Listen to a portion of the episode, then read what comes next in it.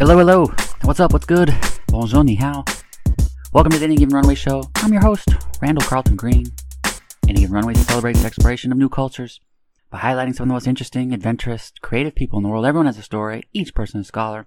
We have a great 2020 compilation recap episode. I don't think I ever settled on a name. It's compilation episode, recap episode. Anyway, two snippets of past interviews, two of my favorite interviews, both featuring adventurers today. First up, we have South African climber, author, and writer Cathy O'Dowd, followed by British explorer, adventurer, and author as well. It seems like if you're an adventurer, you have to be an author because we want to hear the stories that you experience.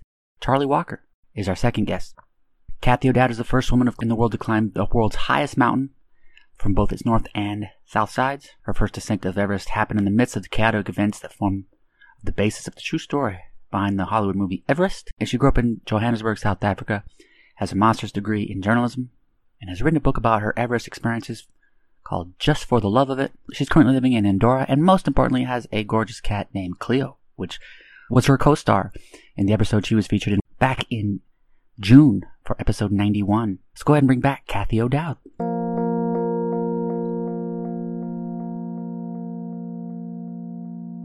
What does it mean to you to be the first woman to accomplish this extraordinary feat? Honestly, not a great deal, uh, but it's been very helpful. Yeah. So, explain that. I'm going to give you the 30 second version Okay, that got me from rock climbing university to Everest. Yeah. Uh, bigger rock climbing, curious. Then, like, oh, okay, I wonder what mountaineering's like, curious. Uh, Central Africa, uh, South America, because that's what we could afford. Uh, a year in the Alps, between degrees. And then I just wanted to go to the Himalaya. No money, didn't know people at, you know, Himalayan level climbing. Like, how? And then uh, newspaper front page, first South African Everest expedition. And of course, they're all men. And then there's this thing, oh, they're having a competition. Like, really? Competition to find a girl to join the team as if she's like a flag that's going to be taken to mm-hmm. wanted Yeah. on the summit. Yeah. So, yeah, late 20s, university, postgraduate, like, this is sexist. Yeah. And they're like, I don't care. they're going to take a short list of sex, climb Kilimanjaro as a selection expedition. It was actually early reality television before we were even using the word. It was like, I bet I could make the six because there are just not that many candidates. And then I'd get a free trip to Kilimanjaro. You know, how bad is that? Yeah. And so I got my trip to Kilimanjaro and I got selected for the Everest expedition. Uh, the men were not particularly happy to see me. It was a very um, difficult expedition in terms of the team dynamic. And then it was a very difficult season. Yeah. Uh, but I, I never expected to get to the top. It was just, it's a Himalayan expedition. I'm going as an apprentice. You know, before commercial guiding, that's how you learn to climb. Yeah. Uh, but I got to the top. And uh, then the second Everest expedition, I didn't mean to go back to Everest. Uh, so there's a story behind that. But for the sake of time, we'll, we'll skip that bit of the story. I was aware, and then the second Everest expedition, we failed. Yeah. So, you know, my 100% success rate just became a 50% success rate. Uh, so when we went back the third time, I was aware that no woman had done it from both sides. But firstly, there's no guarantee you're going to get to the top. A lot of things can go wrong out of your control. Secondly, from a mountaineering point of view, it's like, yeah, doesn't, it's not like nobody had bothered going around to the other side you know, for a second shot. Most people are, are, are one and done. So, you know, I'm not going to walk into a group of climbers going like, guess who I am? Guess Yeah. what I did? No, no, no, no, no. But let's be honest. Um, I was right at the beginning, I guess, of the new, the modern age of kind of, um, know quite what the word is. I've ended up as a motivational speaker. That's how Yeah. I make. money.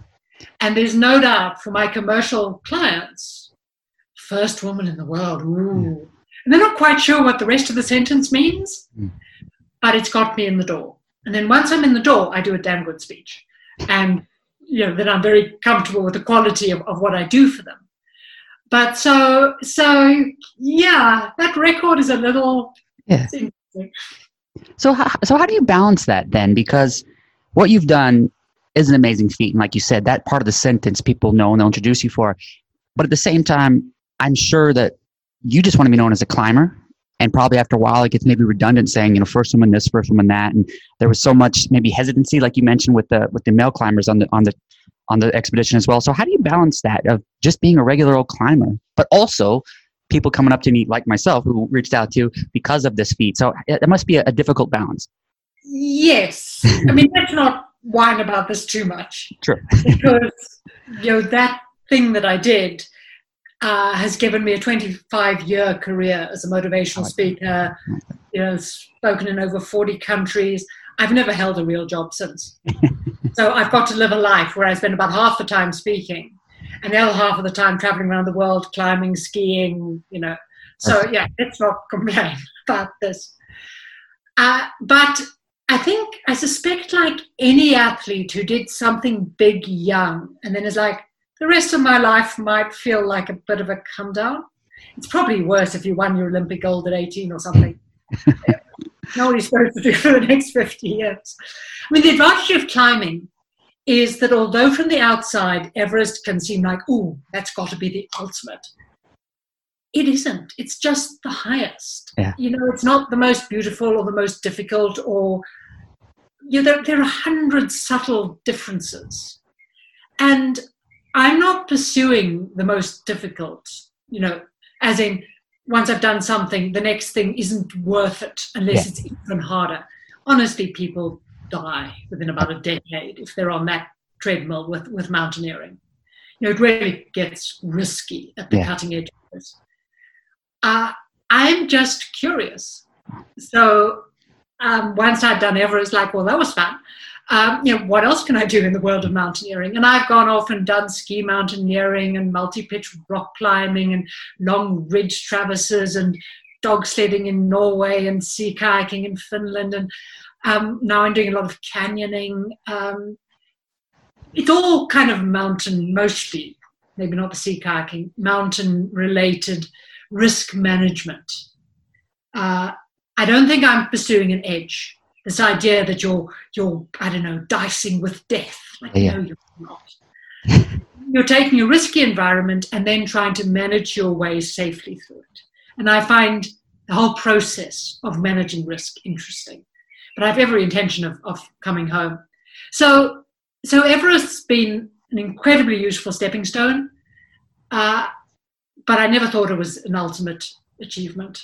I've occasionally felt a bit like it's a bit of an anchor, but then I'm also very grateful for everything that it's brought me. So, you know, you balance the two.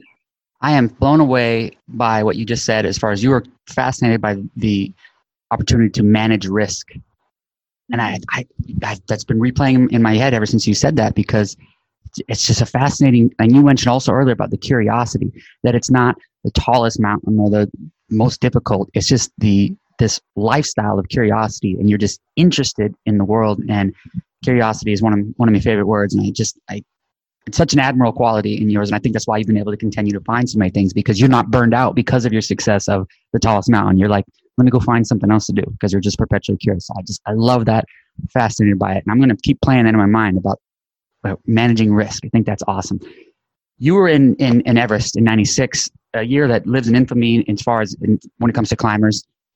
It was a tragic season in Everest that year. What do you remember about that devastating blizzard? Okay, um, I'm afraid I tend to do this. I'm going to give you a couple of caveats. Okay. The most tragic season in the history of Everest the best way for a very tragic season is to make sure enough people survive that they come home and write best selling books and do lots of TV interviews. Sure. So, this is not actually the most tragic thing that's ever happened in the Himalaya. It's just when really tragic ones where everybody's dead, nobody comes home to tell a story. So, it's really helpful when a very prominent journalist comes home and writes a very well written, uh, but slightly exaggerated book Sure. Uh, and some pretty famous people got caught up in the disaster, and yeah. some of them lived and some of them didn't. All of that, now, now you're beginning to have the setup for something to be labeled the most tragic incident. Yeah, and I and I will agree. I think that's a great way to set it up first to, to the, the casual person. That's the first thing they think of is '96. And but but you're right. How convenient is it that there was a journalist on there? You know, had it been a month earlier, a different thing, we might not have ever associated that as well. There's actually a second element to it um, that I find interesting 25 years later. It was the first year that anybody ran a website from Basecamp. We were only about 18 months into websites being a thing for the general public. Mm, okay. So it was the first year teams had websites at Basecamp using satellite phones. So it was the first time media had ever had direct access to a tragedy as it unfolded. Yeah, okay. And that meant that this was the first big mountain disaster to go viral in the you know, what was the beginning of the modern media age. Yeah. And at the time, we didn't you know, know what was coming. But looking back, uh, that part, I think, of why that storm is just so etched into, I don't know, pop culture. Yeah. Um, I think the most interesting observation I can make about that storm is close in. It's the mountaineering equivalent of, of you know what soldiers would call the fog of war. Mm-hmm. Bottom line is when you're actually in it, you've got no idea what is going on. And that does two things. Obviously, it means that there's a huge level of uncertainty, which may be very stressful. Uh, but we do tend to be mountain climbers because we quite like managing uncertainty. uh, so, yeah, we're not necessarily the people who are going to be utterly, I don't know, uh, frozen with fear by uncertainty. And, uh, but you also don't know all the details. So a lot of stuff in retrospect, like, oh my God, there are five people out there dying. We didn't know that. Yeah. Um, and the other thing I think about mountaineers is they're mostly fairly pragmatic because you know the kind of person who has hysterics and breaks down is hopeless on a mountain. So cl- climbers tend to be phlegmatic and pragmatic. So you know when people they're saying like we've got team members unaccounted for, the first thing you assume is they're probably back at the Camp 4 tents and their batteries are dead. Seriously, keeping your radio batteries charged, and these days your satellite phone batteries, is the biggest problem because half the time the families are panicking somewhere at home, and the guys on the expedition are a okay, the battery's dead. So we don't necessarily jump to the assumption that everybody's dying. Yeah. yeah. Realistically, they're probably back in their tents, exhausted, asleep, and they've run out of battery. So it actually took a long time to really get the gravity. Some of the things we only found out months later. Um, so I think again it's less, I don't know, dramatically mm-hmm. fearful in the moment than people assume when they get to read all the detail in a single go afterwards. Uh, it seems like it was it was the perfect storm for it to be like you mentioned in kind of the pop culture aspect of it with so much things going on. And i think the, the observation on the internet was a was a was a key point there. And i really enjoyed how you said climbers we we, kind of expect the uncertainty you know and i'm sure if the mountain had no uncertainty if the mountain was there's no weather and it was the same height it wouldn't have that same allure it's almost like it's not necessarily the danger but it's the added potential challenges that make it more exciting, it seems. Exactly, which is really interesting because in the modern era, say Everest climbing has split into two totally different streams. The one is commercial, and those are the people, there's now a fixed line from base camp to the summit. Mm-hmm. So there's almost, I mean, there's obviously always a little bit of uncertainty because it's a huge mountain and there's weather. Uh, and also, things can happen to your own body that you yeah. weren't expecting. But beyond that, you know, clip into the line at base camp. Follow the line. You're in a queue of people. There are people around you. There's a guide who's done this every year for the last 10 years, yeah. telling you exactly where to go, exactly where to camp, uh, Sherpa carrying all your kit.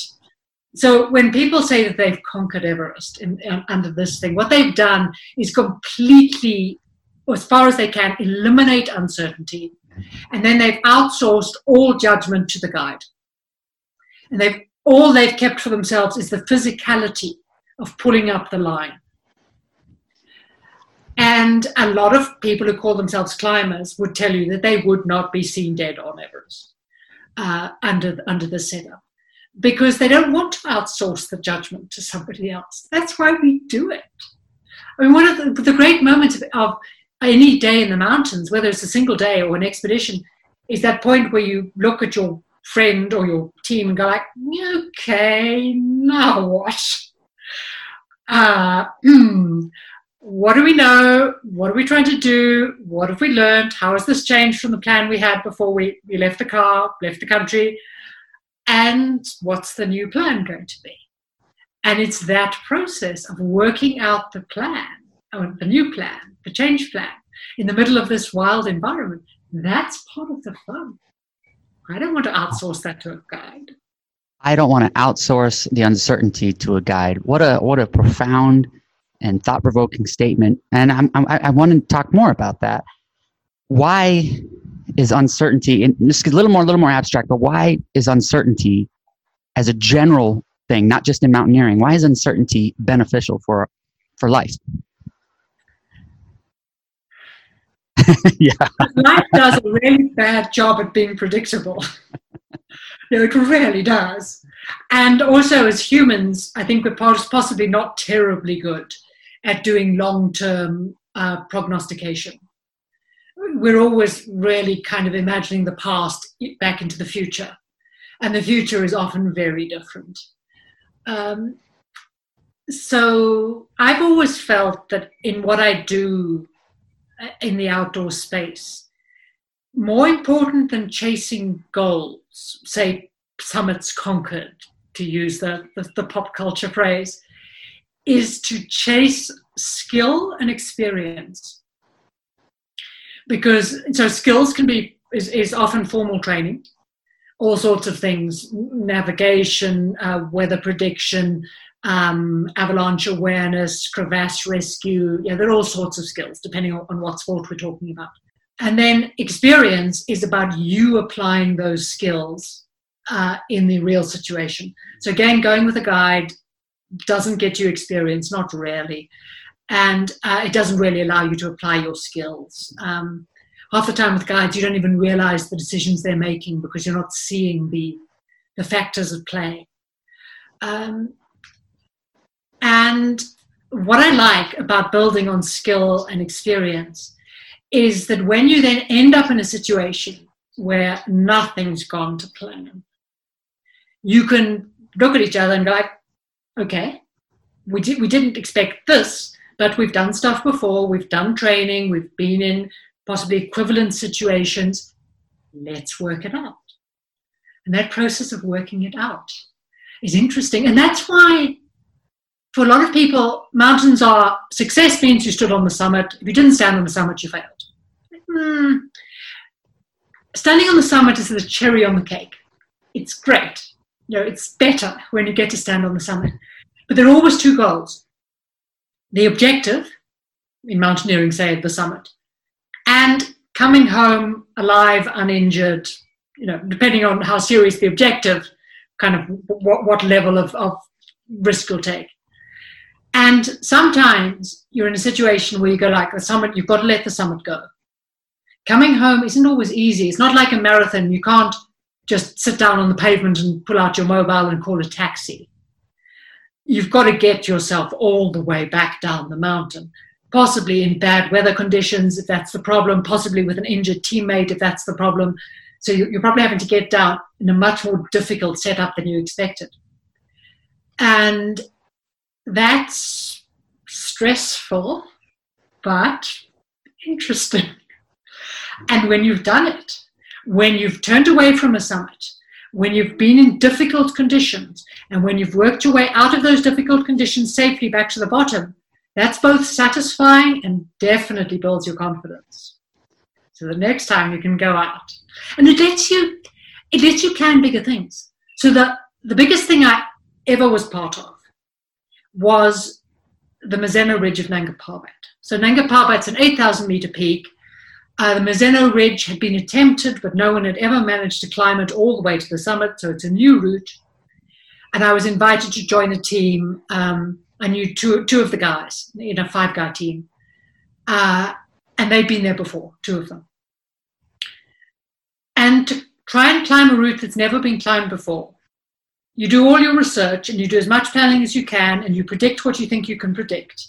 But you also accept that your plan is kind of wishful thinking. It's well informed wishful thinking. And there are things where you say, literally, as part of the plan, hard to tell. We'll work it out when we get there.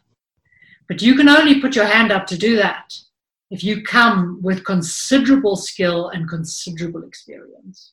Well, you know, as the old saying, right? You want to make God laugh, tell him your plans. And I think that's definitely applicable to here.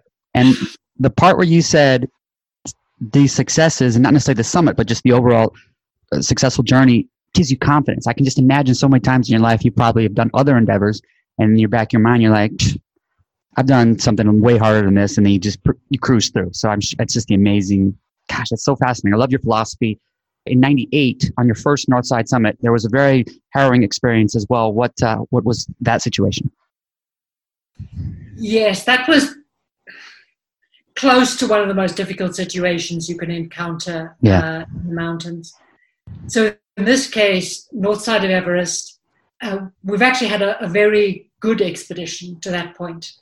And we've reached the top camp. The top camp is high on the north, 8,300 meters. We've uh, team of four. Uh, we leave late. If we left an hour earlier, none of this would have happened because we, it still would have been dark. Yeah, yeah. So we leave we leave an hour or so late. We leave at like 2 a.m. rather than midnight. And um, you climb up the top section of the giant north face of Everest, and you're trying to get onto the ridge. And then along the ridge, there are then three rock steps the first, the second, and the third step. And these are the trickiest parts. But the rest of the ridge isn't much fun. It's very steep, the rock is shattered. So if you imagine you're stepping on sort of um, shattered edges, ball bearings, and and then you've got these little cliffs of rock, and then you've got these lines of ice and snow in between them. So, and you have to wear crampons because of the ice, but loose rock and crampons isn't much fun, and it's just hard. Yeah. And as we approached the ridge, and then the beginning of the first step, I saw off to one side what I thought was a body. Now, it happens.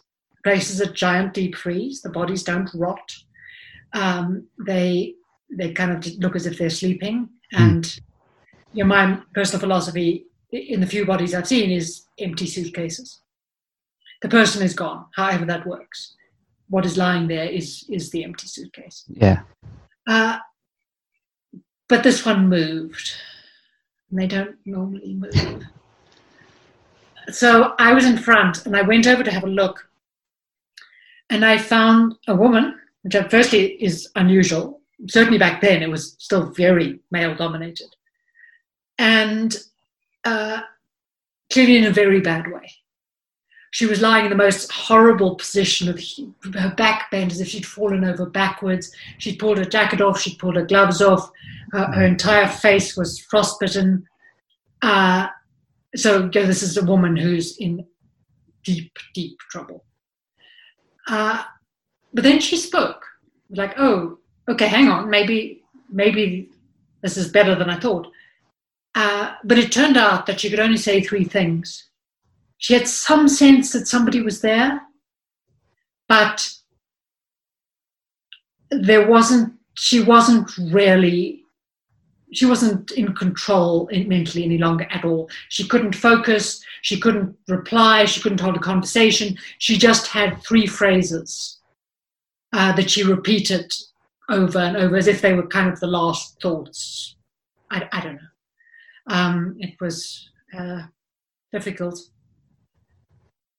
So, what do you do? Yeah. Um, quick rundown because this is a complicated topic, yeah. and yeah. Um, people think, well, you rescue her. Okay, there is no 911, there is no mountain rescue. So let's face it, it's just you. Mm-hmm. It's all of us. Um, can you give her oxygen? We're not carrying a spare mask. So if we do, somebody has to go off oxygen. We're using oxygen. We're not acclimatized to be at something like, uh, let me try and get this right. 8,000, between 8,500 and 8,600 meters um, without oxygen. Secondly, uh, when you climb with oxygen, you trickle it. I mean, the stuff is precious, the bottles are heavy.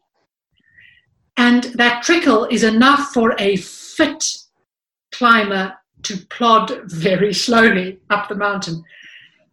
It's not enough for somebody who's dying. In that case, you've got to crank the thing right up and then you will run through the bottle in 30, 40 minutes. We only have sort of two spare bottles. So you could crank through all your oxygen um, and still have done almost nothing. Uh, so the next problem is she cannot stand. She can't even sit upright. She flops like a rag doll. So it's one thing to rescue someone if they can sort of stand on their feet, mm-hmm. because then you put an arm you know, over the shoulders of two rescuers and they sort of stumble down. The minute you have to carry them, okay, she, she's a woman, but we're still talking um, 60 kilos dead weight. We have no stretchers. Yeah. Um, you know, and, and, and the guys back in the city who say, yeah, yeah, fireman's lift. Yeah, dude, you try. Going straight up. Yeah. Somebody over your shoulder and just see how that feels. And then, of course, what we're doing is coming down this incredibly treacherous field of ice and loose rock. Um, and so the trouble, yeah, this is where people in the city get really uncomfortable. But the bottom line is you can be sitting next to someone and know that she will be dead before you can get her anywhere that will save her life. Yeah. Because it will take so long to get her anywhere. Um, so then now, now you're on to stage two, um, which is your instinct is, well, you know, these are the last hours of her life. Jesus Christ, stay with her. Which is fine unless you're getting hypothermic from cold, which we were. We're on the north side, we're in the shadow. Uh, it was a cold day, there was wind, and you know, your only source of heat is your own body. In climbing, we pretty much have to keep moving uh, to stay warm. And I've never been that cold. You know, it wasn't just, you know, shivering or I, I actually had this strange sensation that I could feel the organs in my chest cavity and they were grey. I don't know why, but that's what my mind served up. Yeah. And it's like, I am losing my core body heat. Yeah. If I don't start moving soon, I'm not going to be able to stand up. Um, and yeah, so um, so we left. Yeah. I went down. I, I couldn't just, you know, obviously it made no difference to her whether we went down or we went up, but I couldn't re-find my my love for climbing. I, I couldn't just walk past yeah. and refocus on climbing. It's like, I'm done. I want to be off this mountain. I want to be safely back down again. Yeah. It should be said that her climbing team was herself and her husband, no oxygen, no Sherpas, no teammates, no radios. They'd spent far too long getting to the sun. They'd, they'd spent several nights at 8,300 meters, no oxygen. They'd then taken an incredibly long time to get to the summit because they were seen by telescope, so we do know when they were on the summit. And she couldn't get back down. Yeah. He, he collapsed. He left her to look for help, and he fell off the mountain and was only found three years later. She was trying to be the first American woman to climb Everest without oxygen. So they had chosen, you know, a pretty high risk way of climbing the mountain. Well, and and I know it's a very complicated issue, and I think what worsens the issue is, like you mentioned earlier, is the fact that so many people are, are attempting this more as as tourists than as actually seasoned climbers, and there's an inherent risk climbing mountains, and I think most climbers will agree that it is difficult and dangerous, and just a incredible incredible experience for you. How did you? Um, Can I just push back on one thing because I'm going to bet that half the audience is going like, "Oh, course, yeah, yeah, of course, no, yeah. no morality above eight thousand meters." It's not true. Climbers help other climbers. Yeah. Now, commercial guides and clients, that's a little different. The client has a contract to get his customers to the summit.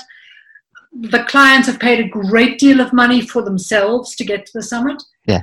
it's not quite the same setup. So I'm, I'm not talking about guides or clients. Yeah. But climbers help other climbers. But remember what I said about pragmatic? Yeah. We choose to go to places where there's no rescue. This is not calling the Swiss helicopter on your mobile yep. phone, which is what we do in the Alps. Yep. It is entirely possible that you can be in a situation where the person is not yet dead and you cannot save her life. You don't have the tools, the resources, the people, the capability. And we, we all kind of know that when, when we go out there. So it's not that climbers don't care. It's that there are situations where you can care and it doesn't help. Well, and I think the very first part of that sentence was we choose. We choose as climbers. It is an active choice. And I think that's the probably the most important thing to remember on that. You mentioned you, you descended because at that point your appeal, your zest for, for, for finishing the summit attempt was kind of gone. How'd you how'd you find that love again? How did it come back? Everest shouldn't be the mountain where you discover that climbing can be dangerous. so I'd already lost friends in the mountains. Yeah. Um, unfortunately, 20s, 20s men is a particularly dangerous time in your climbing career. If you're highly talented, you're still young. Yeah. And um, you know nobody you know has died yet. Uh, men in their 20s get into trouble. So I'd, I'd lost several friends already in the mountains. And you have to think about that. Why do you do this? Why is it worth it? What level of risk are you prepared to take? I, I you know, I, I, guess I probably would have guessed that in the long term I'd be back in the mountains. Yeah. But it was just right at that moment, I, I was done with, with that, that mountain and, and that particular expedition. What a, what a great sentence. Everest should not be the mountain where you discover this may or may not be for me. I,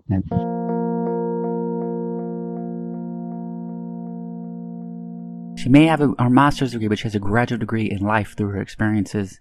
And I anxiously await what's next for Cathy. Next up, we have Charlie Walker, who was featured on the episode prior to Cathy, episode 90 in June. Charlie is a British adventure writer, public speaker. He specializes in long distance human powered expedition and has traveled by bicycle, foot, horse, and dugout canoe. He's a fellow of the Royal Geographical Society and a recipient of the Transglobe Expedition Trust Grant. His work has been featured in a variety of publications, including The Times, Wanderlust, Travel Mag, Travel Africa, Sidetracked Magazine, as well as BBC Radio 4 and the World Service. In 2013, he was named the Travel Blogger of the Year. His longest expedition was a 43,000 mile bike journey, reaching the furthest cape in each of Europe, Asia, and Africa before returning home. On that journey, he traversed 60 countries, encountering extremes of weather, remoteness, and physical exhaustion during the four and a half years he was away. Wow, so much to talk about. So let's go ahead and bring back guest Charlie Walker. 43,000 miles. I'm, I'm, I got to repeat that one more time. 43,000 miles. How the planning come about?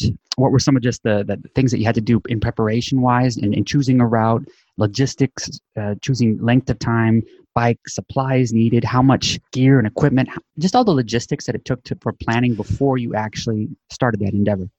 Sure. Um, well, um, at the risk of sounding glib, no, by all means, nothing. glib is great. Glib is great. basically nothing. Very little planning. Very little kit. Um, I, I, decided that I was going to do this long journey, and the only objective I had when I set out was to get from home back to home um, via the the furthest point on land in each of the three continents Europe, Asia, and Africa.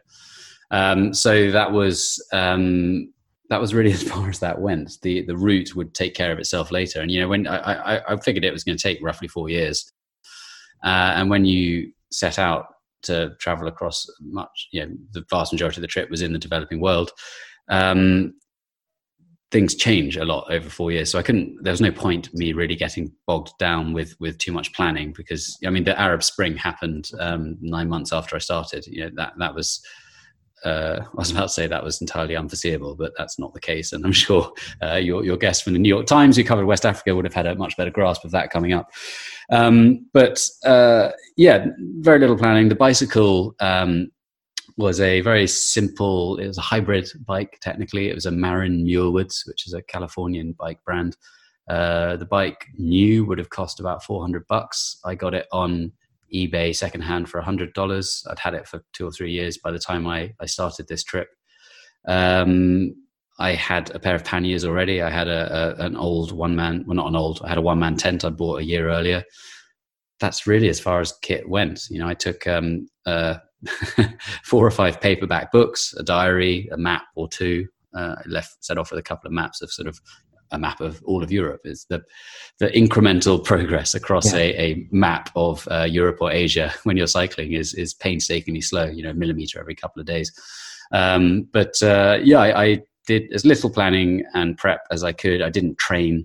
In fact, the first day of the trip, I, the first two days, I had to cover 200 miles to get to the ferry port um, because the whole thing was on a very low budget. And I got in touch with the, um, you know, Britain being an island, obviously I had to get to the continent somehow. And I got in touch with one of the ferry companies and said, "Hey, I'm doing this big bike trip. Um, would you mind giving me a free crossing?" They said, "Yep, sure. Be here at this time." Uh, so I had two days to cycle 200 miles at the beginning, and I, I don't think I'd really appreciated quite how hilly the south of England is um, when you're on a heavily laden bicycle. The bike with me on it weighed, um, no, so not with me on it, the bike with all the kit on it weighed you know, probably 45, 50 kilograms at the start, which is, what's that, 100 pounds or something. Um, and uh, yeah, it was, it was, it was a touch and go whether I was actually going to get on that ferry. Um, but doing something like that that's the beauty of cycle touring is you can just you can set off and you can pick things up as and when you need them so when it started getting towards winter um, you know my first winter came when i was um, about to cross tibet and i was in nepal so i just bought you know a bigger sleeping bag and uh, you know as it turned out fairly insufficient pair of gloves um, and and sort of you know just picked things up and dropped them off as I, as I went along as and when needed the lasting thing that you said there, I think the most prominent thing that you mentioned is that all you need to do is just figure out kind of how to how to start, and then mm. you got to come back. And I think that's so important. A lot of the adventurers that I talk to, they say that in the process of planning, they don't know all the steps, and it is it is overcoming that uncertainty, which is maybe the one of the most key elements of traveling. You don't need to know all the steps; you just need to start.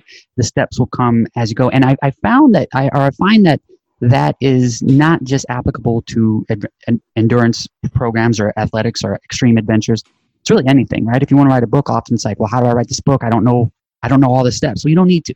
You just need to start. And I think that's so important to, to remember. I know that's probably affected you in so many positive ways. I do have to ask before I move on to the next question if for someone who's trying to pack light and you're taking three paperback books, these must have been incredible books, incredible selections. What was the choices of the books that you took with you? Um, I'm trying to remember what I started with. One of them was a book called The Magus by John Fowles. Okay, yeah. Um, which was about a sort of a slightly unusual book set in, in Greece in the 70s, which a, which a friend of mine had recommended. Um, I think I probably had about five books to start off with. One was a sort of anthology of exploration, so just lots of different stories by different explorers. Um, I mean, this is ten years back. I actually I can't I can't remember what the others were, but I mean, I, I picked up and dropped off books whenever I could, and yeah.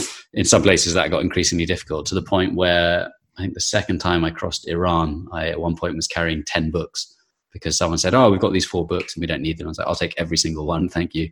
I now have a Kindle, and you know, it's a bit lighter, but uh, there was a there was a luddite element to my trip. You know, I, I was very low tech. I didn't have a phone or a laptop um, I, you know, I had a just a very basic SLR camera, um, I, you know, and a head torch, and that was really it as far as electronics went. So I, I didn't want to burden myself with things that would break or run out, or yeah. You know, uh, and also it's just cost, you know, things like that at well, that lot- age, cost the Luddite approach is probably the efficient way to go. But it does make me think of the book, uh, The Alchemist, because as he's traveling in The Alchemist, one thing he mentions, the boy mentioned he says the bigger books were the best to take because they made also for the best pillows and that's always stuck with me when it comes to traveling that the, the alchemist is one that you got to have so you met a ton of people i mean that's mm. an, that might be the most understatement you could even say you met a ton of people during a four year 40000 mile journey around the world developing nations developed nations first world second world third world how are people the same how are people different it's it's a it's a good question. It's quite a difficult one to answer succinctly. So, um, listeners, uh, strap in. Um, the, the, the similarities, the commonalities are basically. I mean, it might sound cheesy, but the concept of humanity, the, the overwhelming. I mean, I was a very robbable, beatable, killable character on this journey. You know, know that's the first thing I thought when I saw you. I said, "That's a killable man right there." That is a. um, but uh, I think, um, I mean, the biggest danger really was just how, how bad people are at driving in most countries in the world. Yeah. Um, but the the the default reaction people had to me generally was to kind of protect and nurture me, to look after me, and that seems to be almost universal um, and definitely universal with regard to that's the default in every every nation I visited, every area I visited. Um, there are you know scant few exceptions where I had problems with people or was in you know, sort of genuine uh, or felt in genuine danger. Um, so that's that's the main um, similarity. People are overwhelmingly good and friendly and and you know forthcoming. People would approach me all the time, and and partly I think being by oneself, you know, traveling by yourself, you're much more approachable. If you're in a pair or a group, it's a bit different. But people would all the time just come up to me and ask, you know, hi, how are you? Who are yeah. you? Where are you going? What's up? Mm. Are you hot? Are you cold? Do you need anything? um, and and you know, I was constantly being asked to stay in people's homes. Um, I mean, one country that really is an exemplar for hospitality is is Iran, which um, surprises people who don't know yeah. this, but I think it's increasingly known for this yeah. um, this this overwhelming hospitality. And, and, you know, the second time I went to Iran, I was there for three months, and I probably spent of the ninety nights, I probably spent you know 70 of them in people's homes because people were just forever you know i was having to turn down hospitality most days because uh, you know i'd wake up in the morning i'd cycle 25 miles I'd stop for a rest by the roadside and someone would pull over and say, Hi, how are you? Uh, stay in our house. And I say, well, actually, I've got, you know, my visa's running out. I've got to keep going. There's, you know, there's a, you know, hundreds of miles to go. Um, and so, so that was, that was, that was um, a particularly friendly place. With regard to differences, the differences generally are um, just the sort of the cultural trappings. So whether that's, um, you know, custom, ritual, dress, uh, appearance, language. Obviously, you know, faith. These are all these are all you know different from place to place. Uh, and beyond that, I suppose um, some countries have more or less uh, reticence. Um, you know, if you travel through Russia, for example, uh, people are extremely friendly, but they can seem sort of surly when you first meet them because they. Uh, I mean, the same could be said of, of Scandinavia or all of Northern Europe. To be honest, we're we're very we're very friendly people generally, um, but you know people have to feel at ease to be able to talk to strangers, which isn't the case in, in, in many other places. Uh, and then some places, uh, for example, China, where people will say, "Oh," and they'll walk straight up and like pluck your chest hair because they've not seen it before, things like that.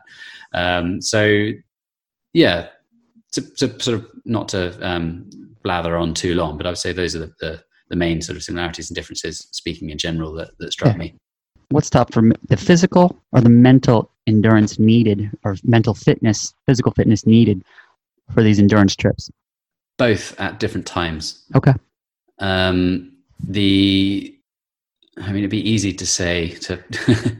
I mean, if you want the the undeniably true but quite boring cliche answer, I'd say when the physical stuff gets difficult, that's when the mental stuff really matters um, but sort of a bit deeper than perhaps that. Perhaps the times that I was most at my sort of wits end um, uh, mentally were, you know, exactly the same times when I was most at my wits end physically. You know, if you spend a day or three days or even a week just pedaling into a desert wind, um, you know, that slows you to four, five miles an hour or something. It's it's absolutely excruciating uh, and you start to kind of lose hope and you think oh i just you know i want to quit. I'm over this. I'll you know when i'll when i get to the next place that i can get on a bus or a flight i'm going home. I'm done. I'll take up accounting or whatever it might be. Um, but uh, normally that occurred when you're in the places where you are furthest from uh, escape, for want of a better word. Um, so you know the times where you know i am I'm, I'm thirsty or hot, cold, hungry, lonely, desperate, exhausted, whatever it might be. Um, if I then just sort of yeah, it's it's hard to it's hard to just get out of the wilderness. Uh, so if I then just sort of stopped and you know pitched my tent, ate some dinner, had a bit of a sleep, normally the next morning things felt better. So I think the it's quite hard to separate the physical and the mental exactly because yeah, they, they yeah. definitely tie together. And when you are you know physically uh, drained, it has an effect. I mean, I imagine that there's there's chemistry to back this up. You know, you you you when you're physically drained or depleted, you then will lack endorphins or whatever else it might be. Um, so yeah, sorry that again, not a, not a great answer No, no, no, to. A, to, a, to, a, to a quite a nuanced question. I think it's an accurate answer. I think that the fact that you mentioned that they are kind of reliant on each other, they're not independent. I think that's uh, that's and they are. There's there's no way around it. Most people, I feel, if you asked ten people, I think perhaps two could tell you where the Gobi Desert is, or maybe even heard of the Gobi Desert. Two out of ten, and that might be generous. For you, where did the idea of the Gobi Desert come from? Um, so the, the the first time I went there was um, so in my first year of university, I uh, I was I joined a theatre group, um, zany zany little theatre group. Where did you where did you where did you attend university? uh, New, Newcastle. Oh, okay, um, in okay. the northeast of England. Um, I joined this theatre group, and one of the directors of a, of a play that I was in in the first year, um, I I sort of had I was a bit besotted with, uh, and she told me how she had um, she had been to uh, uh, China and Mongolia over a previous summer. Um, and I thought, well, those sound like nice places. And I thought, if I go there, then maybe later I'll have something to talk to her about so I, so I booked and, and, and planned to go. And then I thought, well, I've got to get from Beijing to Mongolia. Why not cycle? You know, I had this, this, this bike and I'd, the previous year done this, this trip in the Himalayas. And so I thought I'd cycle. Uh, and then the Gobi is just on the way, really. Um, it didn't, uh, The, Go, I mean, the, got- the Gobi's on the way. I like that. Just, Well, the it's Go- so, yeah, I mean, you so got- simple, and I love it. Yeah. yeah, I mean, you got to, you've got to, you know, you've got to Yeah. cross the, the Great Wall and the Gobi to get. Why the um, Gobi? Well, it was on the way, and I just thought, hey, you know, yeah, I mean, I suppose that's straying into that because it's there. Yeah, um, yeah. Uh, Mallory, speaking of of Everest in the twenties, it that, that that as it happened, that trip didn't all go that well. To, well, I went to plan. I got across the Gobi, but about ten days before leaving the UK, I um and I, I to this day don't know how, but at, at a party, I drunkenly injured myself, and I woke up in the morning, uh, had to go to hospital, and, and I had snapped one of my quadriceps. Um, not not torn, but clean, snapped. Hmm. Uh, so I was on crutches for for for you know the ten days leading up to going to the airport, and then I sort of hobbled onto the plane, put this bike in a box on the plane, got to the other end, was just about able to sort of limp. But then my first night in Beijing, I tripped over, um, and I, to qualify this, I was a student, so drinking was a bit more of a, um, uh, a sort of uh, part of my life then than it is now. But I tripped over and broke my wrist on that first night. Um, so two weeks later, still with a bad leg, I, I cut the cast off my hand with a hacksaw and bandaged my wrist up and started cycling. And so it was it was quite a portentous start to the trip, which made me then go on to plan this this sort of big longer uh, journey. Um, and when it came to crossing the Gobi the second time around, again I was in China. I wanted to go back to Mongolia.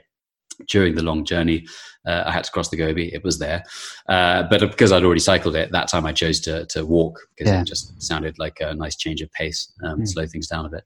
well, you know, they say drunken words are sober thoughts. So I think subconsciously, those drunken actions was your body telling you, yeah, let's stay home. Let's not go on this trip. I think that was your body saying, you know, hey, let's fall over right now so we don't have to walk, bike across the Gobi. Your pictures are, are, are gorgeous uh, as far as on your trips on the Gobi. And it's just an amazing and desolate land and incredible. And I, I, I admire you for going there, not once, uh, but twice. I actually recently finished reading a book on the Congo. Shout out to Michael Crichton, one of my heroes. Uh, what were some of your mem- favorite memories of cruising down the Congo in a canoe? And then with that, obviously, when you think con- uh, the Congo, you think animals, you think wild animals, you think, and I think hippo- hippopotami.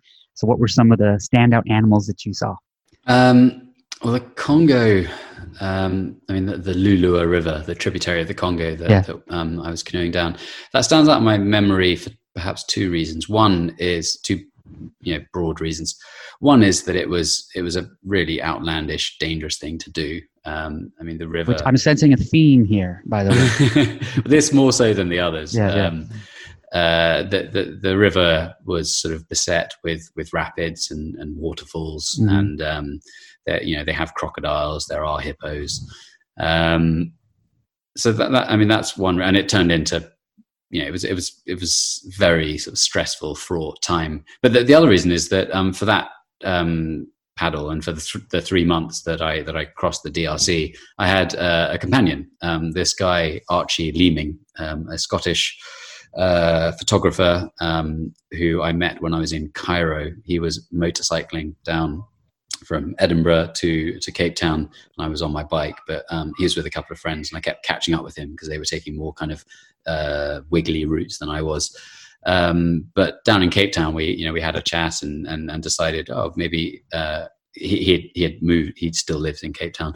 Uh, we decided, well, maybe we'll try and cross the Congo together. So we we we planned to, to try and get hold of a pirogue or, or a dugout canoe, the traditional boats that the uh, the Congolese use, which is just a tree trunk with trunk with the inside scooped out. Yeah. Um, they're quite.